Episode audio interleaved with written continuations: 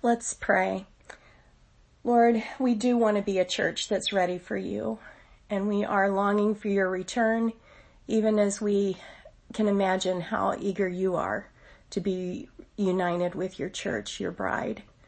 And Lord, we pray that you would prepare us today even further for that um, time of being reunited all together with all those that you've called. And so, Lord, um, I pray that you would empower this word today to go forth um, and accomplish your purposes. Give us all ears to hear what you would say. We pray in Jesus' name. Amen. Well, Gold Avenue church family and friends, it is so good to um, be together, uh, united around the word this morning. And we're going to be in Isaiah chapter 42. And as you find that in your Bibles, I just want to say that this sermon is going to be a little different format that Pastor Dave and I felt strongly that it would be helpful to um, have some time of you being digging in the Word um, and doing a word study with me um, as we look at this passage of Scripture together. And so I'm going to preach a little um, sermon part one, and then you're going to do Bible study, and then we're going to come back and have sermon part two, which I um, really look forward to rejoining you after you've done your Bible study because um, even this morning the Lord just woke me up with um, such an incredible um, compassion and excitement about what I want to share. So anyway, um, here we are, Isaiah um, chapter 42. This is the Lord speaking to his people when they um, had been through a period of captivity and that time was coming to an end and he speaks tenderly a message of hope to them. And so Isaiah 42, 1 through 9. Here is my servant whom I uphold, my chosen one in whom I delight.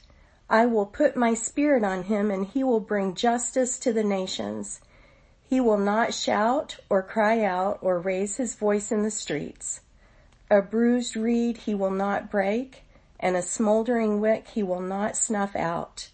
In faithfulness he will bring forth justice. He will not falter or be discouraged till he establishes justice on earth. In his teaching the islands will put their hope.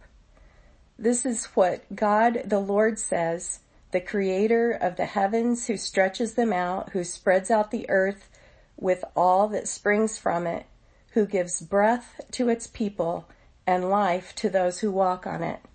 I, the Lord, have called you in righteousness. I will take hold of your hand. I will keep you and make you to be a covenant for the people and a light for the Gentiles to open eyes that are blind, to set free captives from prison, and to release from the dungeon those who sit in darkness. I am the Lord, that is my name. I will not yield my glory to another or my praise to idols. See, the former things have taken place and new things I declare. Before they spring into being, I announce them to you. And so this servant is going to have two goals, um, justice and teaching the law or teaching God's um, Torah, his teachings to the Gentiles. And so that's to the rest of the world. And last week, Pastor Jaleesa pointed out that kingdom justice is always bent on relationship with God and with others, and it points us to God and truth. But I tell you, friends, um, as I thought about this word justice and um, the um, the idea of justice, I thought, you know, that's just not a word that I use in my everyday vocabulary. I don't know about you if that's a word that comes up frequently in your um, conversations or not, but I certainly, um, I think about a store that my niece used to ask for Christmas gifts from called Justice that had peace signs um, in the windows, and I think about um, the Pledge of Allegiance with liberty and justice for all. And um, sometimes in conversations, maybe um, you know, was justice served might be a way I use the word justice. Um, how about you? Is that a word that you use very often? Um, as I dug into this, I found out that the word that we use in English, justice, that's in our Bible there, um, when it's translated, the English language has much more of an emphasis on legality. So, um, was a rule broken and was a court case um, decided correctly? And so um, it's more of a right or wrong kind of a view. Whereas the Hebrew word there is called mishpat. Can you say that? Mishpat? It's kind of fun. Um, that's used 421 times in the Old Testament.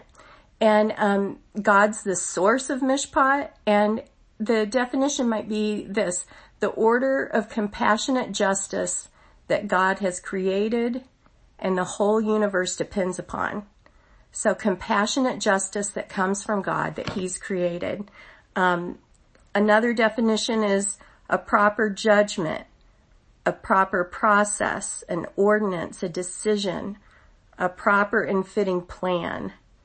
And so kingdom justice is a righteous world order um, that is consistent with the character of God. And um, interestingly, justice is this um, created world order of righteousness, and um, the opposite of justice is not injustice, but it's chaos. Is what um, I discovered, and it's because it introduces evil and sin into God's created order, and the result of that is chaos. And so um, the Messiah is um, prophesied about here and he's going to come and do all that's necessary to restore God's order on the earth. And so what is this mishpat? What is this justice? And so at this point, I'm going to invite you to turn in your um, Bibles and you've got a study guide um, on kingdom justice. And I look forward to um, meeting back up with you and completing the sermon after you've done your Bible study, friends. All right. God bless. And um, let's reconvene as soon as you're finished.